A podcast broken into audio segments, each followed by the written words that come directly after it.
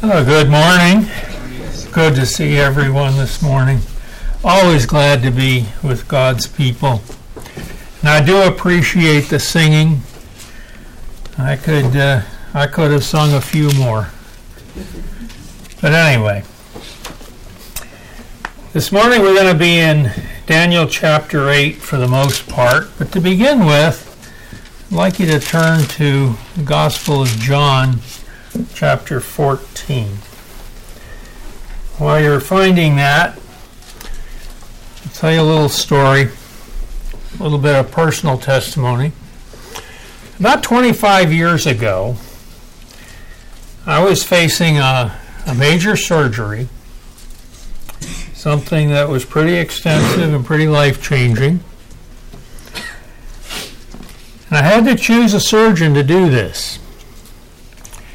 Well, many people were visiting me in the hospital from people from the chapel, and everybody would ask me, Is your surgeon a Christian? Uh, well, I don't really know. He's not openly hostile to things of the Lord, but I don't know if he's a believer either. But I'll tell you what I do know about this surgeon. I've talked to people who've had this operation, he's done it, and they said it came out good. I've talked to nurses who have cared for his patients, and they said, if me or one of my family had to have this operation, he's the one I'd choose. I had to choose to trust him to open me up take out half my insides, rearrange what was left, and hope everything came out all right. And I based that trust on his track record. He had done it many times and done it successfully. At the end of John chapter 13, Peter asks the Lord two questions. He says, Lord, where are you going? And he says, Lord, why can I not follow you now? And in John 14, verse 1, actually, the Lord says, Let not your heart be troubled. You believe in God, believe also in me. Some translations say, Trust in God, trust also in me. Now, what exactly does it mean to trust? Well, according to the dictionary, it says to place confidence in. According to our Greek lexicons, it says to think to be true, to place confidence in, to rely on. So, why should Peter trust the Lord? Just because he said so? Peter had seen the miracles that the Lord performed. Was that enough? But Peter didn't fully understand the cross and the resurrection the way we do. He didn't have the New Testament to explain all these things. He didn't know about the church. He didn't know how the church would operate. He couldn't read in Revelation about the second coming in the New Jerusalem. Other than the miracles, he really didn't have anything to go on. Or did he? He had the law, the writings, and the prophets. He would have had access to writings on ancient history. Belief or trust can be based on evidence from a previous or a preceding context. And I believe such evidence for belief in God and belief in the Bible can be found in our passage today in Daniel chapter 8. Let's read it together. In the third year of the reign of King Belshazzar, a vision appeared to me, to me, Daniel, after the one that appeared to me the first time. I saw in the vision, and it so happened while I was looking, that I was in Shushan the citadel, which is in the province of Elam, river, and I saw in the vision that I was by the river Ulai. Then I lifted my eyes and saw, and there standing beside the river was a ram which had two horns. And the two horns were high, but one was higher than the other, and the higher one came up last. I saw the ram pushing westward, northward, and southward, so that no beast could withstand him, nor was there any that could deliver from his hand. But he did according to his will and became great. And as I was considering, suddenly a male goat came from the west across the surface of the whole earth without touching the ground. And the goat had a notable horn between his eyes. Then he came to the ram that had two horns, which I had seen standing beside the river, and ran at him with furious power. And I saw him confronting the ram. He was moved with rage against him, attacked the ram, and broke his two horns. There was no power in the ram to withstand him, but he cast him down to the ground and trampled him, and there was no one that could deliver the ram from his hand. Therefore the male goat grew very great. But when he became strong, the large horn was broken, and in place of it, four notable horns came up toward the four winds of heaven. And out of one of them came a little horn, which grew exceedingly great toward the south, toward the east, and toward the glorious land. And it grew up to the host of heaven, and it cast down some of the host and some of the stars to the ground, and trampled them. Even exalted himself as high as the prince of the host, and by him the daily sacrifices were taken away, and the place of his sanctuary was cast down. Because of transgression, an army was given over to the horn to oppose the daily sacrifices. And he cast truth down to the ground. He did all this and prospered. Then I heard a holy one speaking, and another holy one said to that certain one who was speaking, how long will the vision be concerning the daily sacrifices and the transgression of desolation, the giving of both the sanctuary and the host to be trampled underfoot? And he said to me, For 2,300 days, then the sanctuary shall be cleansed. Now it happened when I, Daniel, had seen the vision and was seeking the meaning that suddenly there stood before me one having the appearance of a man. And I heard a man's voice between the banks of the Ulai who called and said, Gabriel, make this man understand the vision. So he came near where I stood, and when he came, I was afraid and fell on my face. But he said to me, Understand, Son of Man, that the vision refers to the time of the end. Now, as he was speaking with me, I was in a deep sleep with my face to the ground. But he touched me and stood me upright. And he said, Look, I am making known to you what shall happen in the latter time of the indignation. For at the appointed time the end shall be. The ram which you saw having the two horns, they are the kings of Media and Persia. And the male goat is the kingdom of Greece. The large horn that is between its eyes is the first king. As for the broken horn and the four that stood in its place, four kingdoms shall arise out of that nation, but not with its power. And in the latter time of their kingdom, when the transgressors have reached their fullness, a king shall arise, having fierce features, who understands sinister schemes. His power shall be mighty, but not by his own power. He shall destroy fearfully, and shall prosper and thrive. He shall destroy the mighty, and also the holy people. Through his cunning he shall cause deceit to prosper under his hand, and he shall magnify himself in his heart. He shall destroy many in their prosperity. He shall even rise against the prince of princes, but he shall be broken without human hand. And the vision of the evenings and mornings which was told is true. Therefore, seal up the vision, for it refers to many days in the future. And I, Daniel, fainted and was sick for days. Afterward I arose and went about the king's business. I was astonished by the vision, but no one understood it. And the Lord will bless the reading of his holy word. So here we have Daniel's second vision. He's moved on from what he was doing earlier, chapter 2, chapter 5, where he was interpreting what other people had seen.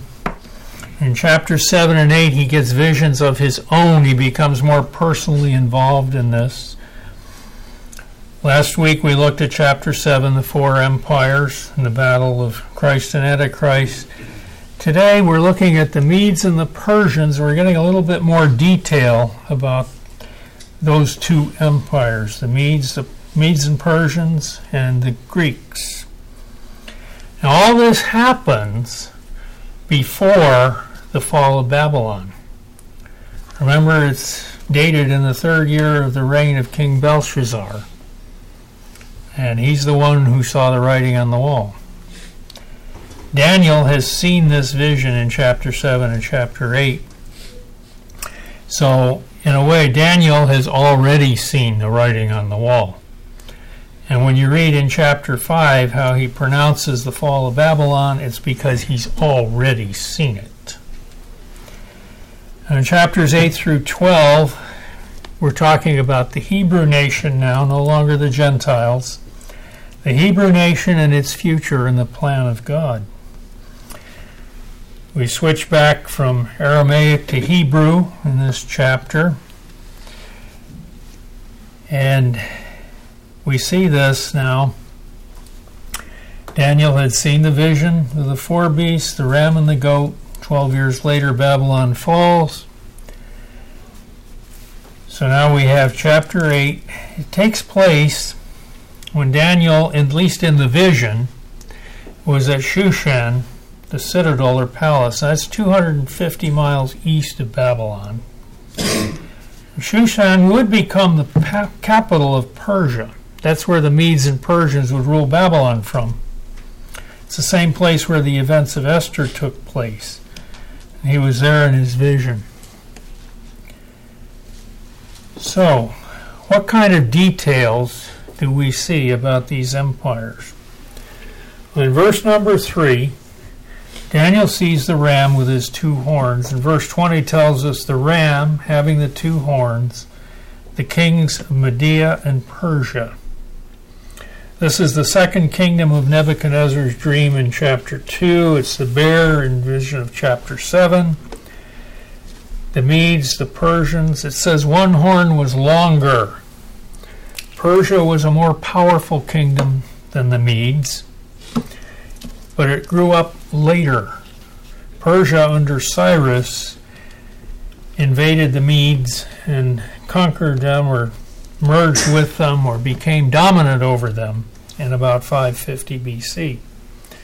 And that kingdom went unchallenged until 490 BC when an army of Athenians defeated them at a place called Marathon. The ram pushed in three directions, and that represents the extent of the Persian Empire. Stretched from Babylonia, Syria, and Asia Minor to the west, north to Armenia and the Caspian Sea, and south into Africa. You may ask why the east is not mentioned. It's because the Persians came from the east and subdued the Medes. The ram had great power, it could not be resisted. Conquer Medes and Persians conquered Babylon in 539 BC. That no nation stood against them indicated the relative strength of their military. None could deliver from their hand speaks to the weakness of their false gods. Over and over in the Old Testament, we read about God delivering the nation of Israel. But we do not read in the Old Testament of these false gods of the nations delivering them from anything. They have no power. This empire did according to its own will, became great among men. I'm reminded of the Israel in the time of the judges when everyone did what was right in his own eyes. God allows it for a time, but then comes the judgment. Always the judgment. But then in verse 5, we run into the male goat. And in verse 21, the angel Gabriel explains to Daniel the male goat is the kingdom of Greece, and the large horn is its first king. This is Nebuchadnezzar's belly and thighs of bronze, Daniel's leopard, which had on its back four wings of a bird. The male goat comes out of the west, and he travels so fast his feet don't touch the ground. History tells us that that notable or large horn corresponds to Alexander the Great of Greece. Crossing the earth without touching the ground would refer to how swiftly he conquered the Medes and the Persians. Battles were fought and won at Granicus in 334 BC, Issus in 333 BC, Arbela in 331 BC, and Bactria in 329. Now, when you consider that in that short time, Alexander moved an army from Greece all the way east to India, the Indus River. And we think, well, what's the big deal? Well, remember, they didn't have trucks, railroad cars, anything like that to put their army in. When you talk about these battles being fought only one year apart, they had to march on foot. That was how they got there. To get from Greece all the way to India, marching your army on foot. And he did it all in 12 years. He conquered the entire known world, just about, in those 12 years. And then, with nothing left to conquer, what did he do? Well, he partied until he died. Pretty sad. The expression moved with rage gives you kind of a motive for why the Greeks were so ready to do this. You see, the Medes and the Persians had defeated, even humiliated the Greeks. And the Greeks had fumed about this for years and years. And then along came Alexander the Great and he's going to make Greece great again. Here we go, guys. And they were all behind him. Let's go. Let's go get these guys. There was no power in the ram to withstand, and no one that could deliver the ram from Alexander's hand. The Greeks were one superior military force in their day. But then the large horn was broken. Alexander died and in place four notable horns came up. Well, history tells us Cassander took over Macedonia and Greece. Lysimachus was over Thrace and the contiguous territory around it. Seleucus ruled Syria and Asia Minor. Ptolemy was the king of Egypt. Four kings. Now, we don't hear too much about the first two I mentioned. The region of Greece and the region of Thrace are not going to be mentioned much in the rest of Daniel, probably not at all. But we will be concerned with the Seleucids and the Ptolemies because when we get to chapter 11, we're going to see the battle between the kings of the north and the kings of the south. And that's who we're talking about the Seleucids and the Ptolemies. So that's what the rest of the book of Daniel will be concerned about. But then we come to the little horn. And this one is kind of interesting. Don't confuse him with the little horn of chapter 7 that rose out of the Roman kingdom. This one came out of the Grecian kingdom, grew exceedingly great, moved toward the south, which would indicate he moved toward Egypt. The beautiful land is a repre- reference to Palestine, the territory that God promised to the nation of Israel. The host of heaven would be God's people, the Jewish people, and this little horn would come against them. We throw the stars to the ground and trample them. He would totally reject their religious practices and law. exalt himself as high as the prince of the host. He would place himself on the same level as the Israelite God. He would take away the morning and evening sacrifices specified in the law of Moses, and he would defile the temple. History tells us that this is a fellow called Antiochus Epiphanes. This was the fulfillment. Epiphanes means magnificent or God manifest. That's what you called him if you were his friend. If you didn't like him, you called Epiphanes, Epip, Epimanes, yeah, which means madman. That one fit too. I'd like to read you just a little bit from the history, just to give you an idea of what this fellow was like. We'll read a little bit of it.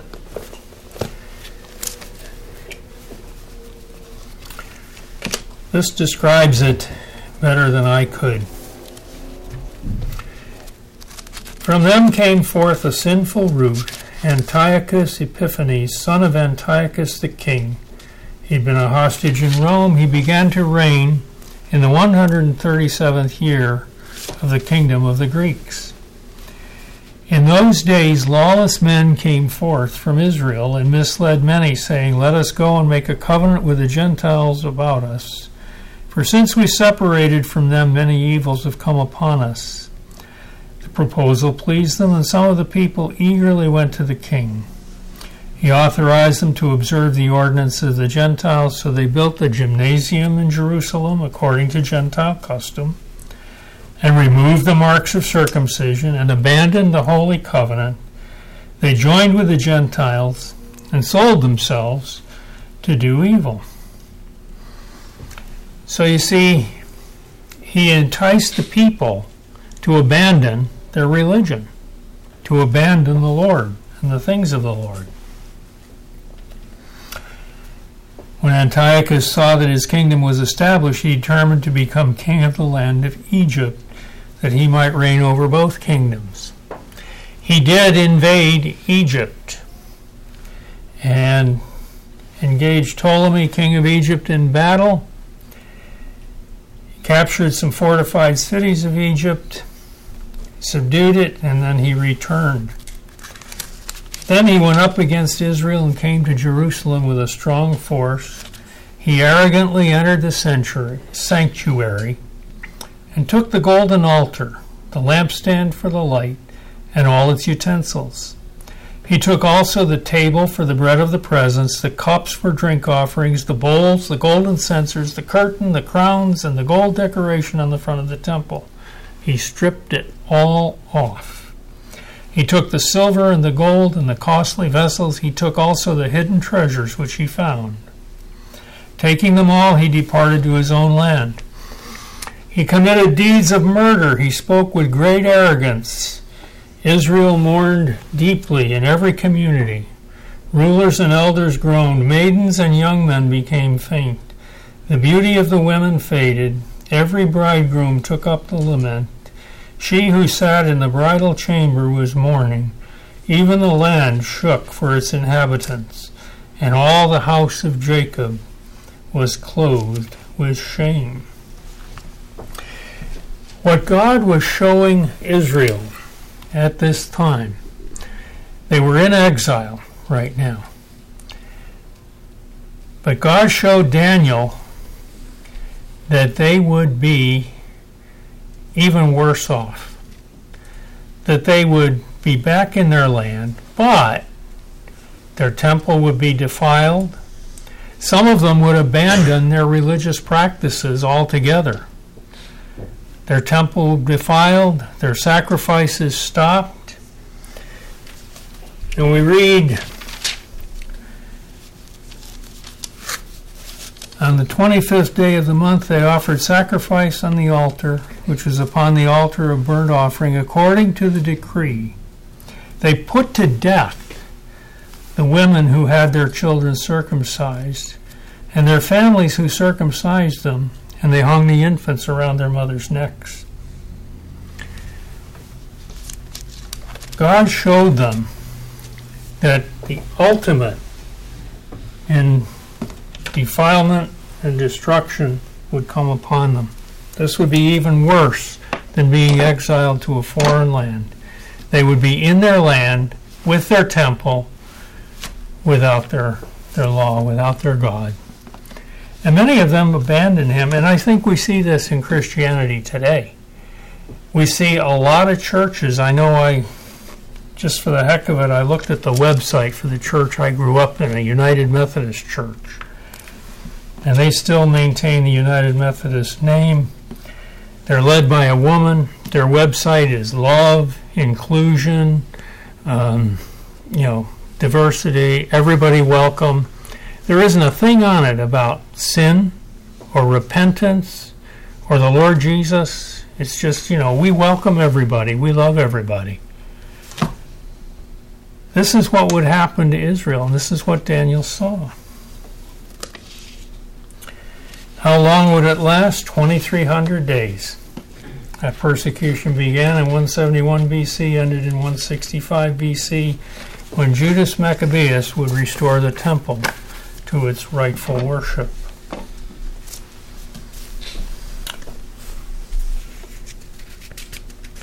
We need to we need to study the scriptures. The scripture here that we're reading, Daniel was seeking the meaning. Christianity is not a passive activity. We don't just sit around and wait for God to speak to us. We need to be looking. We need to be reading the scriptures. God sent Gabriel, an angel, to interpret the vision for Daniel. God has given each one of us His Holy Spirit to guide us through the scriptures, but it's up to us to pick up the book and read it. That's what we need to do. Daniel was confronted by an angel, and his response was fear. This was no cute little cherub in a white robe with white wings with a halo. He was afraid. He was quite aware of the great gulf between him and God. You see, in the Old Testament, only the priest could approach God and he could only approach with the blood of the sacrifice. We have a high priest who allows us to approach. He came to God with his own blood. And now, based on that shed blood on Calvary, we can enter that throne room of grace. Our scripture today talks about the time of the end, which would be the time that Messiah comes to bring the Jewish people back into their land with Messiah ruling. The latter time of the indignation, the end of the times of the Gentiles. It's the last stage in the history of the Jewish people. Verse 23, when the transgressors have reached their fullness, this would be when the whole world is ripe for judgment. Let's turn to 2 Timothy chapter 3 for just a minute. 2 Timothy chapter 3. But know this, that in the last days perilous times will come. For men will be lovers of themselves, lovers of money, boasters, proud, blasphemers, disobedient to parents, unthankful, unholy, unloving, unforgiving, slanderers, without self control, brutal, despisers of good, traitors, headstrong, haughty, lovers of pleasure rather than lovers of God, having a form of godliness but denying its power and from such people turn away. That's what it's going to be like when the transgressors have reached their fullness. And if we look around the world, we see that it's very close. These things fit so well with so much that we see today.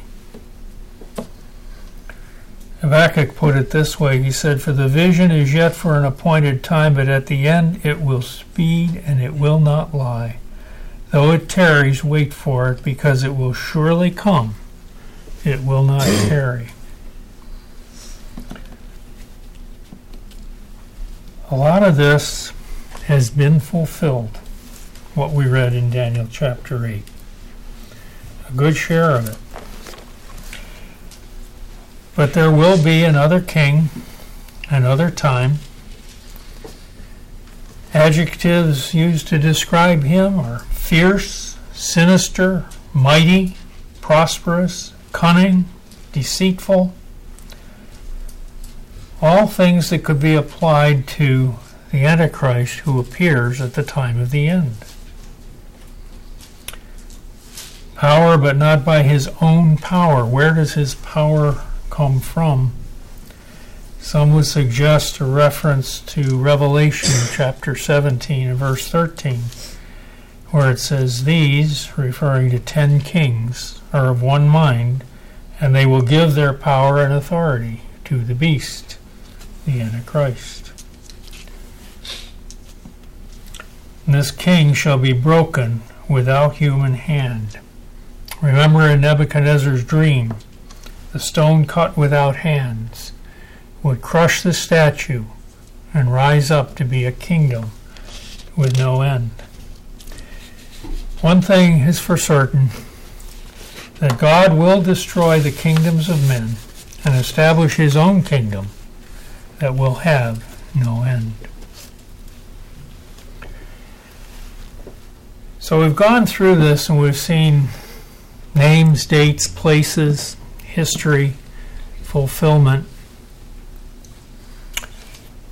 If this could be written hundreds of years before these things happened, and yet, in great detail, it spells it all out.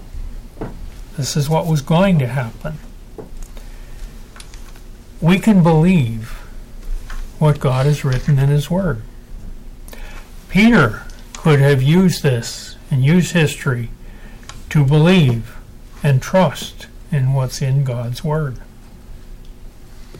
When we read in Romans 6:23 for the wages of sin is death but the gift of God is eternal life in Christ Jesus our Lord we can believe that it's true because God has always been true to his word.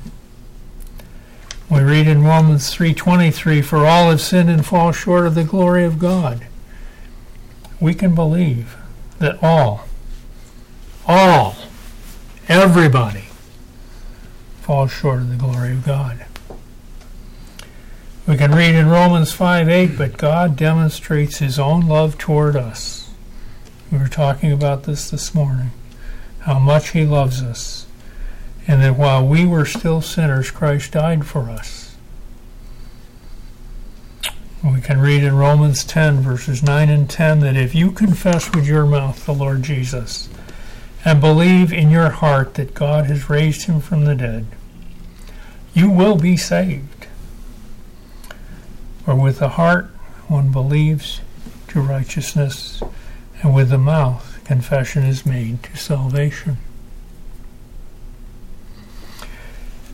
So, as we finish out in the, the book of Daniel and we see more of these visions, things that God revealed before they happened, we can realize we trust God. We trust God's Word. We read it, we seek the interpretation, And we trust in the Lord Jesus Christ, who loved us and gave himself for us. Our Heavenly Father, we thank you once again that you have given us your word, that it is a trustworthy word, that you have helped us to see how much we can trust you, how much you love us Father, help us to love you in return. Father, we thank you for the time we've had together this morning, time in worship, time to remember the Lord, in the way He asked us to. And we thank you, Father, for the food downstairs. I ask you to bless it to our use and us to your service. We pray for those who could not be with us this morning but would have desired. We pray, Father, that you would comfort them and that they would be built up and edified in the Lord Jesus Christ by the power of the Holy Spirit. We give you thanks and praise now for all things in the name of the Lord Jesus Christ. Amen.